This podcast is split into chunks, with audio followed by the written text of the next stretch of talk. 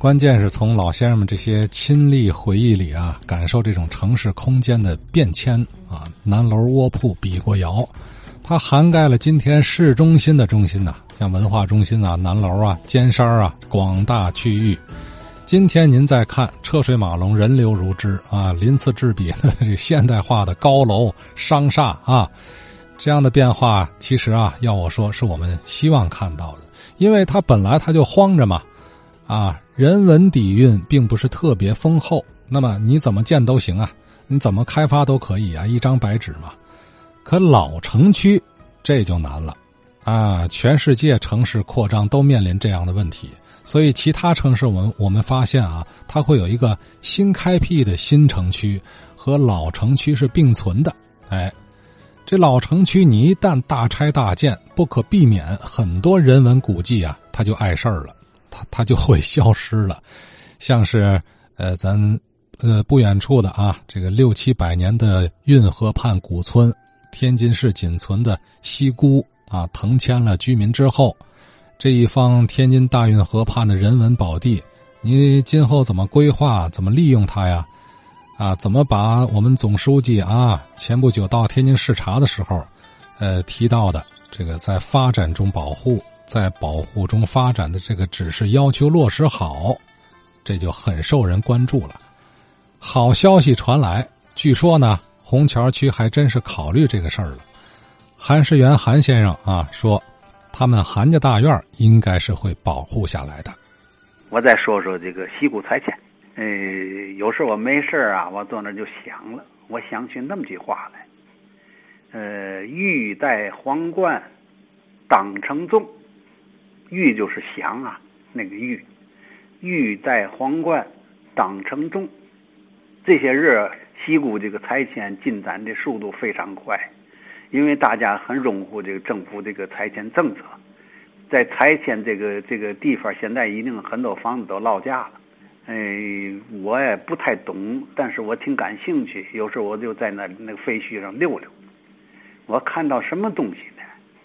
呃，就说清代中期、后期盖的那些个三合院、四合院，嗯，现在还有十三处，区政府没让动，哎，不知道将来作何用。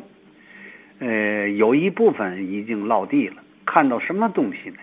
就是清朝中期到末期这段时间盖的房子，大多数都是这个有托的。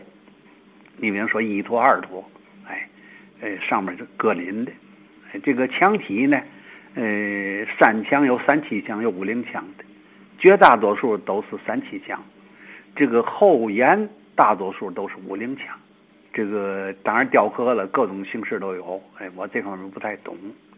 呃，民国是初年跟日本以前建的房子，大多数都是三七墙，硬三格林的，就直接在这个在这个垒砖上面放林的。我对这方面不太懂，呃，是不是这个从建筑上，当时这玩意儿是有什么规定和有什么说法？我在这里呢跟大家念叨一下，因为这里边也有我自个儿的怀旧成分，哎，所以这个这个在这段时间呐，大家就是为了这个住新房，呃，迁新居，说是很辛苦，都很累，哎，所以我想这句话就是说“欲戴皇冠，当承重”，大伙儿。就跟皇上要要上朝那阵忙的意思差不多，哎，这是给西固这个拆迁，哎，那么点小注脚，我随便跟大家聊一下。另外一个呢，我们家被区政府确定为西固三处不可移动文物，一个西固基督教堂，还一个呃吴家大院，还有我们家，哎，目前我们这块儿，嗯。据我了解是这么讲的，将来要建一个很很古老的这个旅游景点哎，国家也很非常重视，哎，这个所以我们心里也很高兴，哎，至于拆迁我们受益如何，我都不考虑，我很关心就是这个东西，因为这个东西失去了就没有了，哎，保留下来这个对国家是一种这个有益的贡献。将来可以让我们天津市民、西固老居民去享受，哎，同样我们呢，也对我们祖上当时那种奔波、那种劳累，也是一个政府对我们一个肯定吧。所以我们家举全力支持政府这种行动。哎，嗯，但是我也有个希望，希望这个政府在不久的将来，我估计二三年、三四年就很快要建成就象牙了。到那时候。嗯，虽然我也离开了，但是我还是作为一个西沽的居民，一个当地的主人，欢迎咱们天津市的这个居民到我们这儿来参观。如果我有可能的话，我把我们家的情况在现场再介绍给大家，哎，让我们共同分享。嗯，有年代的古建筑啊，的确有它重要的价值啊。修缮呢可能会比较费时费力，但那会，呃，是福音后代的好事儿啊，因为那儿有很多很多的故事。到时候啊，这个身临其境，由韩先生啊，这大院的主人，曾经的主人，给后人讲我们韩家几代人艰苦奋斗、孝悌忠信的这些家族故事，这啊多有意义，哎。呃，另外一位西沽的听友陈侃先生恰巧也来电话啊，这都是经过拆迁之后啊，呃，拆出来的小故事。这个西沽拆迁将近了尾声，西沽的美景随着人们这个动迁的别墅呢，呃，伴随了很多遐想的回忆。哎，有好多鲜为人知的事情。当时这个有一种房产的交易叫做典当。房屋呢有买卖有出租，另外一种就是典当。典当呢，这个当铺有当金银戏院，但是它没有当这房屋的。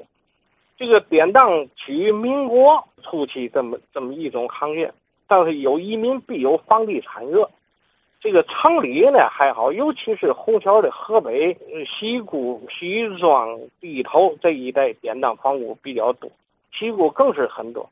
就拿我们这陈家胡同来说，不下于十几间，有点死的，有转当的，啊，不管怎样，政府和法律呢都站在这个住房这一边。先说这典当，当时举家移民在城市落脚，有的呢资金不足，也不想长住，房东呢也不想把这房子长期的典当经人介绍，有规定，这个当典当房屋一当就是三年，没有十年或者没有一年。三年到期可以续当，如不续，一般属于典死给人家过户。过户费呢，两双方商定。典当房屋大部分出现在一九五三年和一九五六年之间，六零年左右呢就很少了。文化革命期间基本就终止了。这个经主人介绍立草契，还有一种到房管部门出发的典当契，这属于。哎，属于正式的典当契，房管部门一九五六年发的典当契。由于呢，国家大面积建设，所以需要大量人口，外地人大量融融入。国家暂时呢，解决无法解决住房。经人介绍，有的房东呢不愿意卖，也不愿意租，租有价钱很很少。